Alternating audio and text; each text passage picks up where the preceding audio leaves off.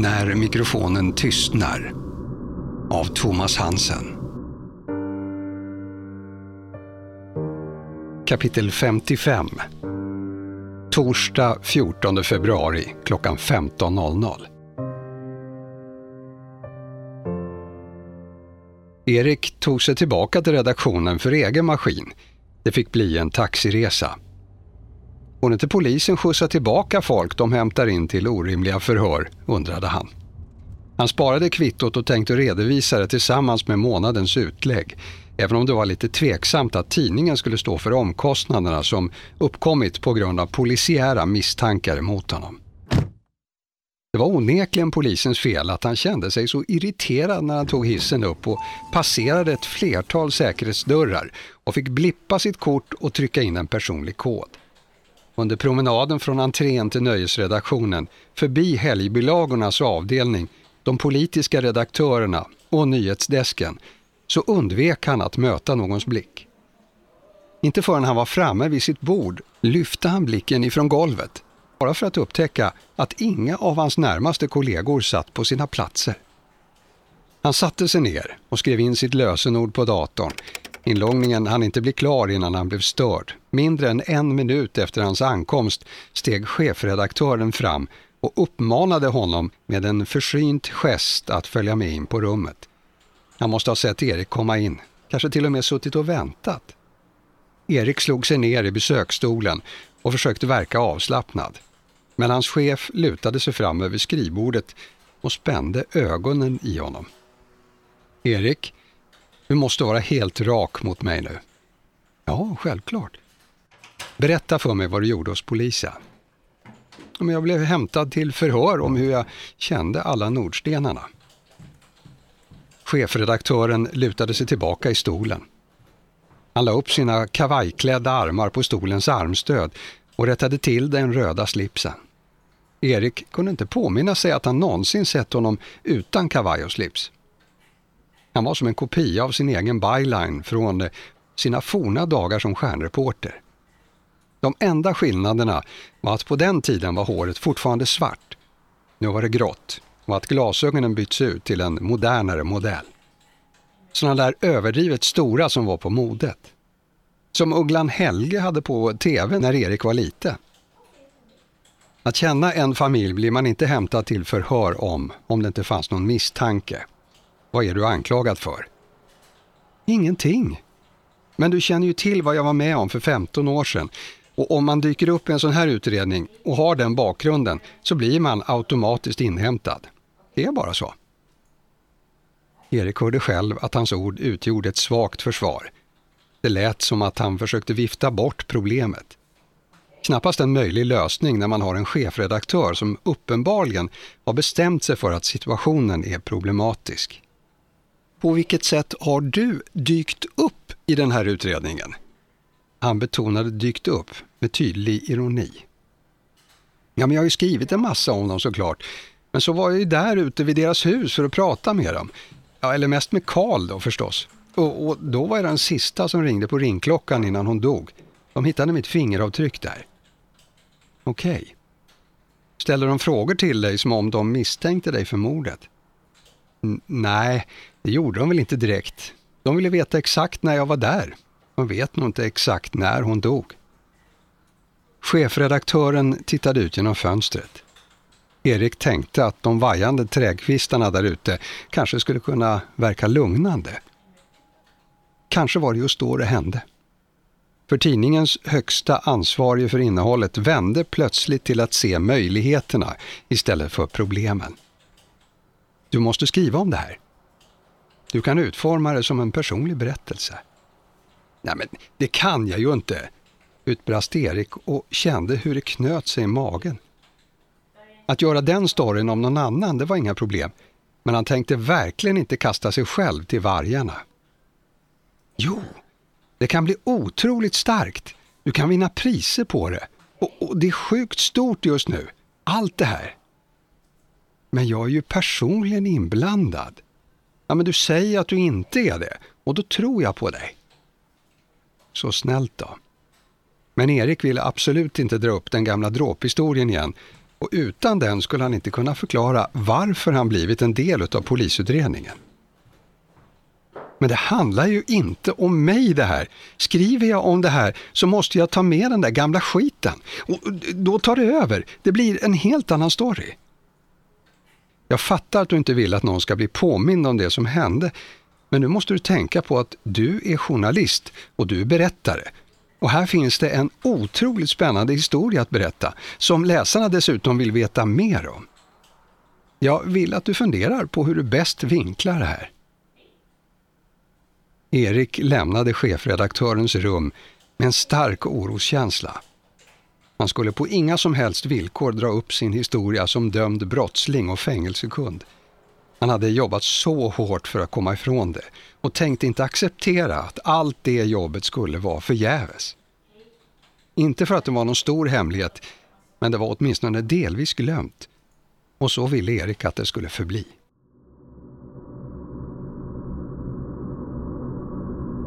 Ny säsong av Robinson på TV4 Play. Hetta, storm, hunger. Det har hela tiden varit en kamp. Nu är det blod och tårar. Fan händer just det. det detta är inte okej. Okay. Robinson 2024, nu fucking kör vi. Streama söndag på TV4 Play. Ett poddtips från Podplay. I fallen jag aldrig glömmer djupdyker Hasse Aro i arbetet bakom några av Sveriges mest uppseendeväckande brottsutredningar går vi in med hemlig telefonavlyssning och, och då upplever vi att vi får en total förändring av hans beteende. Vad är det som händer nu? Vem är det som läcker? Och så säger han att jag är kriminell, jag har varit kriminell i hela mitt liv men att mörda ett barn, där går min gräns. Nya säsongen av Fallen jag aldrig glömmer på Podplay.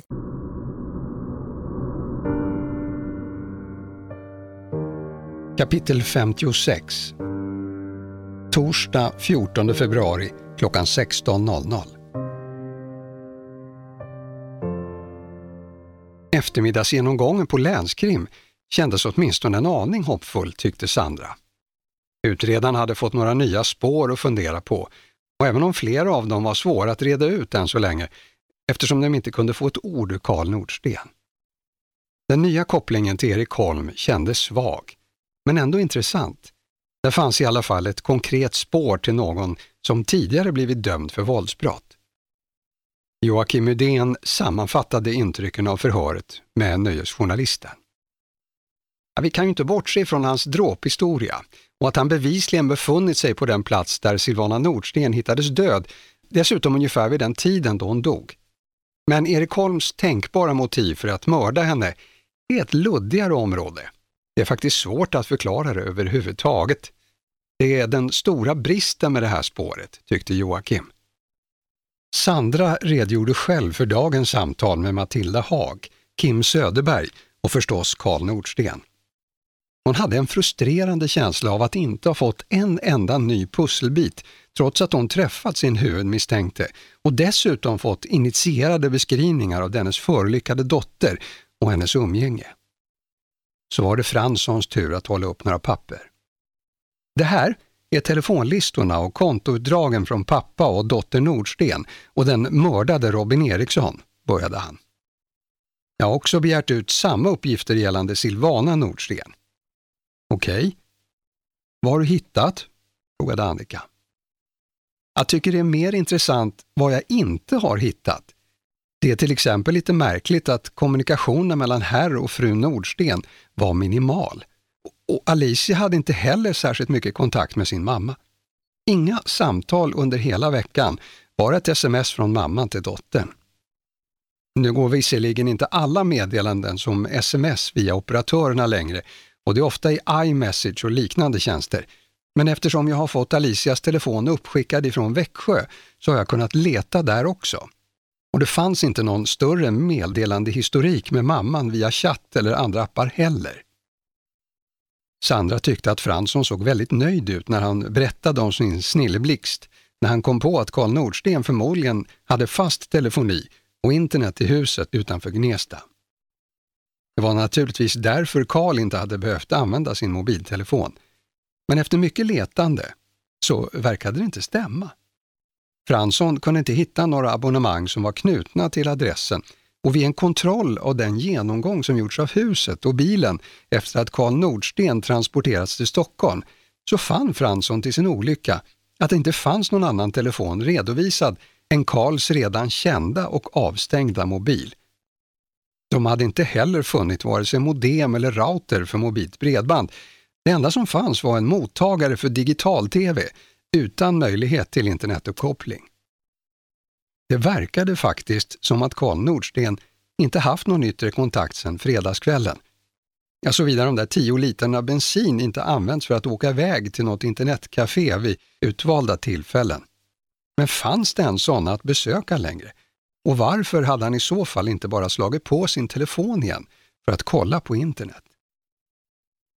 Medan Karl Nordstens samtalslistor varit ganska enkla att undersöka eftersom de flesta nummer stod på registrerade abonnemang, så var det mer jobb att gå igenom Alicias samtal. Betydligt fler nummer gick till och från kontantkort. Återigen var det tacksamt att ha tillgång till hennes telefon eftersom de flesta av numren hade tillhörande kontakter i telefonboken. Många dock med smeknamn eller endast förnamn. Fransson hade fått ringa ett par nummer för att få veta vilka de tillhörde, men det fanns fortfarande ett gäng luckor att gå igenom. Det var inte ett särskilt motiverande arbete eftersom de inte längre letade efter någon mördare i hennes fall. Men kanske fanns någon ledtråd där som kunde förklara hela soppan och då skulle det vara värt alla nedlagda timmar. Det värsta, fortsatte Fransson, är faktiskt alla meddelanden som fortsätter att regna in till Alicias telefon trots att hon har varit död i nästan en vecka. Det kommer sista hälsningar från alla möjliga vänner och från okända nummer också. Och de skriver att de saknar henne och så. Joakim höll en kort redogörelse för de tekniska slutsatserna. Alla insamlade fingeravtryck och prover ifrån Robin Erikssons bostad har gått igenom och kategoriserats, började han. Hur var det med spyan utanför dörren? undrade Sandra. Jo då, den tillhörde mycket riktigt journalisten Alexander Jonsson. Men det finns inga prover inifrån lägenheten som kan knytas till honom. Däremot så fanns en hel del andra fingeravtryck och DNA-spår där inne som vi inte har kunnat koppla till någon. De kan i princip tillhöra vilka människor som helst och det är inte säkert att de var särskilt färska heller. Lägenheten var inte alltför välstädad, för att uttrycka det försiktigt. Ett intressant fynd som fick allas uppmärksamhet var däremot det hårstrå som satt fast på mordvapnet. Det tillhörde en rödhårig man. Någon sån kunde ingen av dem påminna sig att de stött på i utredningen. Det var visserligen inte säkert att spaden ursprungligen var gärningsmannens. Det fanns ingen stöldanmäld spade i närområdet, men sannolikheten att någon skulle anmäla en eh, trädgårdsredskapsstöld måste förvisso klassas som relativt liten. Förutom i just det här fallet skulle det inte vara ett högprioriterat brott hos Polismyndigheten. Ska vi lista våra möjligheter, föreslog Annika Forselius i rollen som spaningsledare. Vår främsta kandidat för mordet på Robin Eriksson är förstås Karl Nordsten, sa Sandra genast. Ja, men om vi börjar där då. Han har inget alibi. Inte vad vi vet i alla fall. Hade han möjlighet? Hade han motiv? frågade Annika. Motiv? Absolut.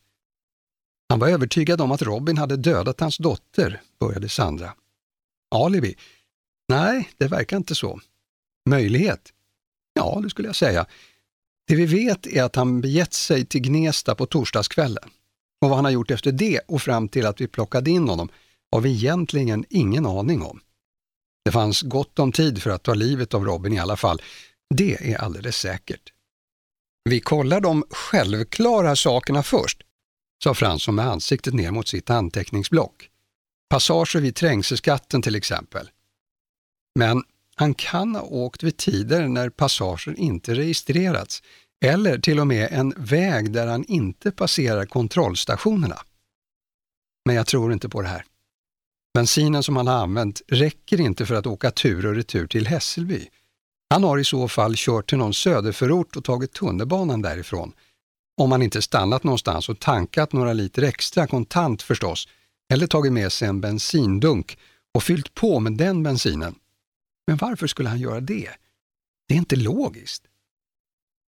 Just det där med bensinen tyckte Sandra var väldigt konstigt. Han borde ha tankat fullt i Gnesta, men vart hade han då åkt för att få tio liter som diffade? Knappast för att handla någonting. Hon hade kontrollerat att det verkligen hade legat två 500 i plånboken. De pengarna motsvarade de kontanter han tagit ut och kortet hade han inte använt. Hans telefon har vi ju redan kollat, fortsatte Fransson. Den har varit avstängd nästan hela tiden.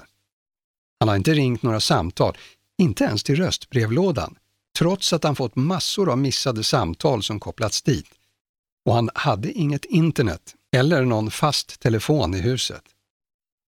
Det där är lite för bra för att vara sant. Han kan ju ha en annan mobil än den vanliga. En kontantkortsmobil kanske, som vi inte har hittat, påpekade Sandra. Fransson gjorde en rad anteckningar. Sandra visste att han inte skulle ge sig förrän han hittat svaret på alla frågorna. Vi måste också gå igenom alla konversationer i Alicias telefon ordentligt. Det kan ju finnas sparat sedan telefonen var ny, i princip, sa Annika. Ja, faktiskt ännu längre, menade Fransson. Om man backuppar en iPhone, och det gör man ju i princip automatiskt, så importerar man sina gamla meddelanden när man skaffar en ny telefon. Om man inte har ställt in att de ska tas bort förstås. Ännu större anledning att gräva, särskilt efter allt som har med Robin att göra. Men vad är hans telefon förresten? Ja, vi har den, men eh, det fanns i princip inget på den. Han hade nog för vana att ta bort alla meddelanden när han läst dem. Bland sociala medier så använde han bara Instagram och då var det för att lägga upp bilder på sin egen nakna överkropp. Det var också mest sådana bilder han hade på telefonen och några på en kvinnlig bar överkropp också. Jag gissar att det är Alicia, men huvudet syntes inte på bilderna, så det vet jag inte säkert. Men det spelar kanske ingen roll heller. Det kan gå att återskapa en del av de meddelanden han hade raderat.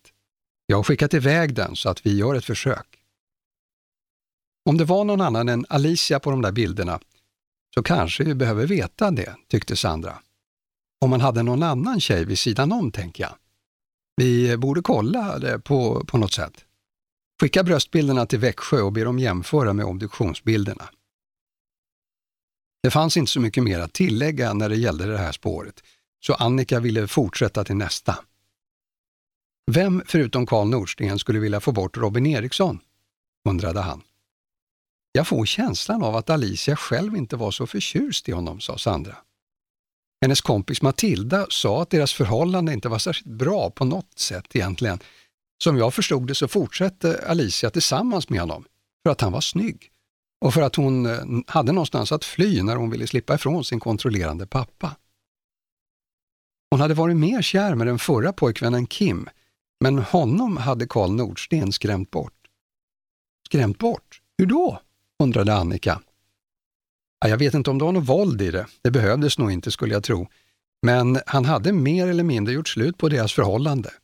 Bara talat om att de inte skulle vara tillsammans mer. Och visst, hon var bara 15 då, men ändå. Pappan var väldigt kontrollerande mot hennes pojkvänner. Jag tycker inte det verkar orimligt att Karl Nordsten vill göra slut på förhållandet med Robin också. Det är i alla fall ingen lycklig historia. Silvana Nordsten sa att de inte hade sett så mycket av Robin hemma hos sig. Men, började Annika, även om Robin inte var Alicias största kärlek så ville hon väl knappast döda honom. Förresten var hon väl själv redan död när han dog. Hon kanske lejde en torped? sköt Joakim Uddén plötsligt in.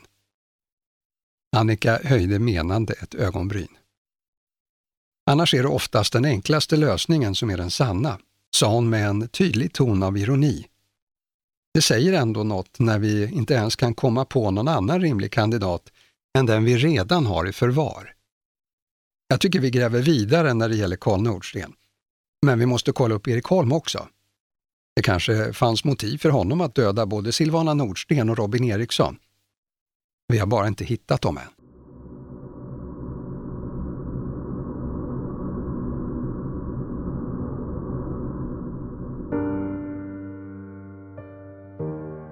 Kapitel 57 Fredag 15 februari klockan 18.00 En lång arbetsvecka rundas bäst av med några öl, tyckte Sandra. Det vore förstås bäst om kollegorna höll med och gjorde henne sällskap. Även om sociala aktiviteter inte var någon större prioritet så var det ändå något speciellt med after work. En särskild kontakt uppstod kollegor emellan och det var ofta på en AV som de oväntade idéerna dök upp. Sådana som kunde lösa ett fall. Just dagens AV fick minimal uppslutning. Fransson och Sandra skålade med varandra och smuttade i tysthet en stund. Den här fredagen var inte en dag för historieböckerna. I alla fall inte deras personliga utgåvor. Sandra hade fått hålla ett första förhör med deras huvudmisstänkte, men det slutade så intetsägande som något kan göra. Och nu satt objektet på psyket. Ja, eller låg förmodligen. Om han verkligen var nedbruten eller om han bara spelade var Sandra inte riktigt säker på. Spontant tänkte hon att det var skådespel, men han hade i och för sig goda grunder för att bryta ihop. Av allt som utredningsteamet presterat under dagen så hade Sandra bara noterat två saker av möjligt värde. Båda detaljerna härstammade från genomgången av Alicias telefon. Till att börja med så hade hon och Kim verkligen haft kontakt, precis som mamman sagt. Någon Kim fanns inte i telefonboken, men hans nummer gjorde det, under smeknamnet Maggie. Kunde det vara ett sätt att dölja kontakten för Robin? De meddelanden som skickats var inte lätta att uttyda. Det var mest förkortningar och inte ens om man hade koll på alla småord som dagens ungdomar slängde sig med i digitala sammanhang så var kommunikationen särskilt sammanhängande. Dock gömde sig ofta små kärleksfulla kommentarer, både på och mellan raderna, ofta som emojis. Inte så att man kunde tolka det som otrohet mot Robin, men ändå vissa utsvävningar, främst från Alicias sida. Det mest intressanta med detta tyckte Sandra var att Kim så kategoriskt nekat till att han haft någon kontakt, någon som helst kontakt med Alicia. Han ljög. Varför? Dagens andra upptäckt var att Alicia ringt ett nummer som Fransson blev förvånad över att han hittade där. Det oväntade samtalet hade gått till Ronny Eriksson, Robins pappa. Samtalet hade varit kort, som undantaget som bekräftade regeln. Det fanns inget som tydde på någon vanligt förekommande kontakt mellan dem, tvärtom.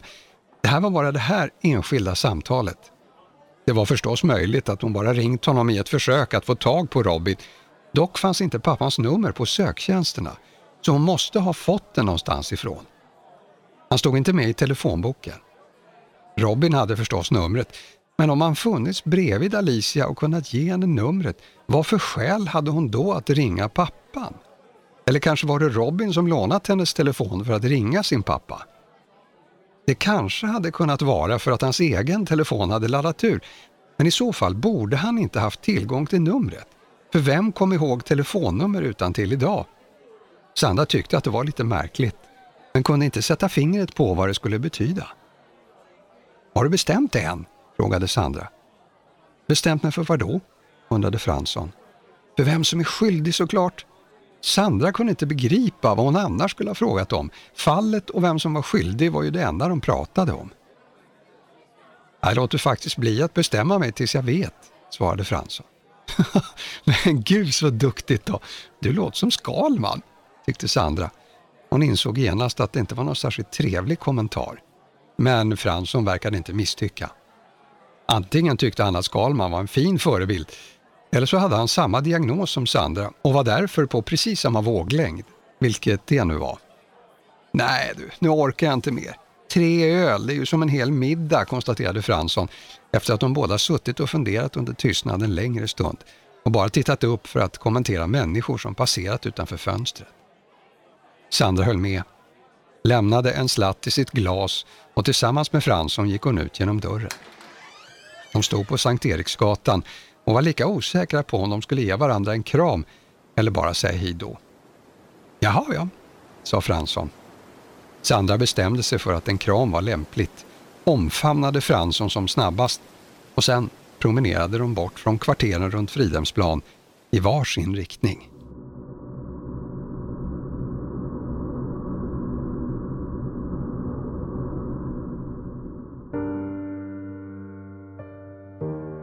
Kapitel 58 Lördag den 16 februari klockan 20.00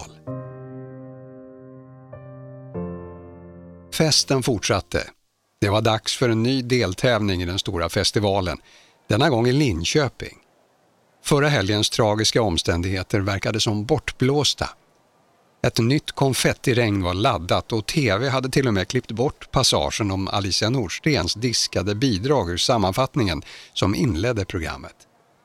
Erik Holm satt som vanligt i pressrummet och följde inledningen på en stor skärm. Han visste precis vad som skulle hända. Det finns inga överraskningar när man redan har sett två kompletta repetitioner med publik i arenan. Mediernas rapportering om mördaren hade tagit en paus.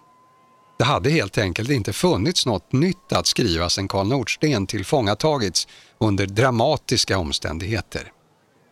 Nationella insatsstyrkan hade mer eller mindre sprängt familjens sommarparadis. Det var så man kunde sammanfatta veckans händelser. Och sen var det bara att låsa in historien och kasta bort nyckeln. I nöjesvärlden glömde man snabbt och gick vidare. Nya Nordstenar väntade bakom varje glänta.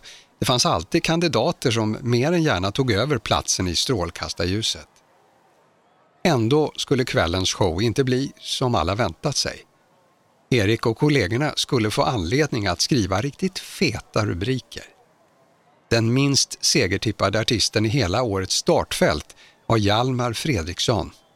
Under namnet Form 20 hade han halkat in i tävlingen som någon sorts inkvoterad hiphop-akt. Refrängen byggde på en sånginsats utav Klara Peire, en ung tjej med bakgrund i en kyrkokör. Där var hon förmodligen inte välkommen längre, konstaterade Erik. Rappartierna i verserna var en kaxig historia där Form 20 uttryckte sig nedsättande om diverse forna vänner som han slagit sig fri ifrån efter en tid i fängelset. Recensenterna och experterna och de så kallade slagerbögarna som lanserat en blogg under namnet var rörande överens om att bidrag nummer tre skulle komma sist i tävlingen. De flesta lyssnade inte ens på låten eller texten ordentligt. Möjligen var det därför som låten tilläts gå ut i sändning i över en minut innan produktionen släckte både bild och ljud. Erik reagerade direkt på att någonting inte stämde. Han lyckades till och med skriva ett kort blogginlägg medan låten fortfarande var i sändning. Ord som kaos och chock skulle användas flitigt under de kommande timmarna. Form 20 bytte sedan från start ut sin text till något helt annat än innehållet i det bidrag som juryn hört och som han kört på alla repetitioner och som stod inprogrammerat på textremsorna som automatiskt publicerades på den textade versionen av sändningen. Även teckentolken följde den inövade originaltexten. Det tv-tittarna fick höra inleddes däremot med det är fullt av päron i denna fucking värld. Karl Nordsten var en kuksugare och mördade sin bitch. I OB-bussen där sändningen producerades rabblades hela tiden kommandon till fotografer, bildmixer och andra tekniker i en sån strid ström att ingen kunde höra vad artisten faktiskt sjöng. Ute i arenan var studiomannen upptagen med annat än att lyssna på den hemska rappen för sjuttonde gången. Den första versen och första refrängen gick därför ut i direktsändning utan att någon med makt att påverka reagerade. Först i början av andra versen så hajade studiomannen till vid första textraden som ändrades till Du förtjänar att dö din jävla mördare och ropade till kontrollrummet att artisten sjöng fel text. Producenten slet hörluren med internkommunikationen från ena örat och hörde tydligt textraden Pryglas på kåken till sitt blod runnit. Han skrek till ljudteknikerna att döda mikrofonen och av nästa textrad så hördes bara de två första orden.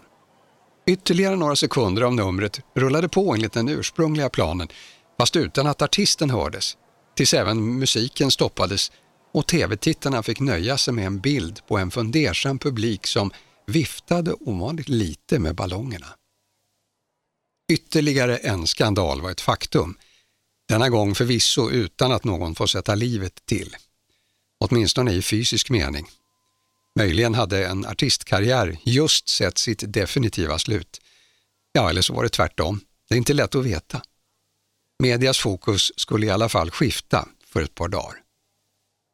Erik och alla kollegorna i pressrummet hade fullt upp. De försökte skriva kärnfulla chocktexter samtidigt som de tittade på de två komiker som var programledare och som plötsligt fann sig själva i en situation där de verkligen behövde använda sin improvisationsförmåga. Detta lyckades trots allt ganska bra, men låten framfördes inte på nytt utan programmet fortsatte med nästa låt. Och när snabbreprisen kom så syntes ett klipp från repetitionen tidigare på dagen och efter att alla röster ramlat in stod det klart att låten kom på sista plats. Och därmed var dramat utagerat. Åtminstone teoretiskt. Årets stora kupp, chock och katastrof var naturligtvis ett faktum. Farm 20 hade faktiskt lyckats flytta uppmärksamheten från Karl och Alisa Nordsten. Och nu startade istället diskussionen om det verkligen var lämpligt att direktsända en sån här tillställning. Och hur skulle det vara möjligt att ingen reagerade snabbare på det budskap som kablades ut osensurerat i Sveriges största program? TV-cheferna skulle få några jobbiga dagar där de valsade runt bland alla nyhets och debattprogram som fanns i de egna kanalerna för att bli grundligt ifrågasatta av sina egna underordnade.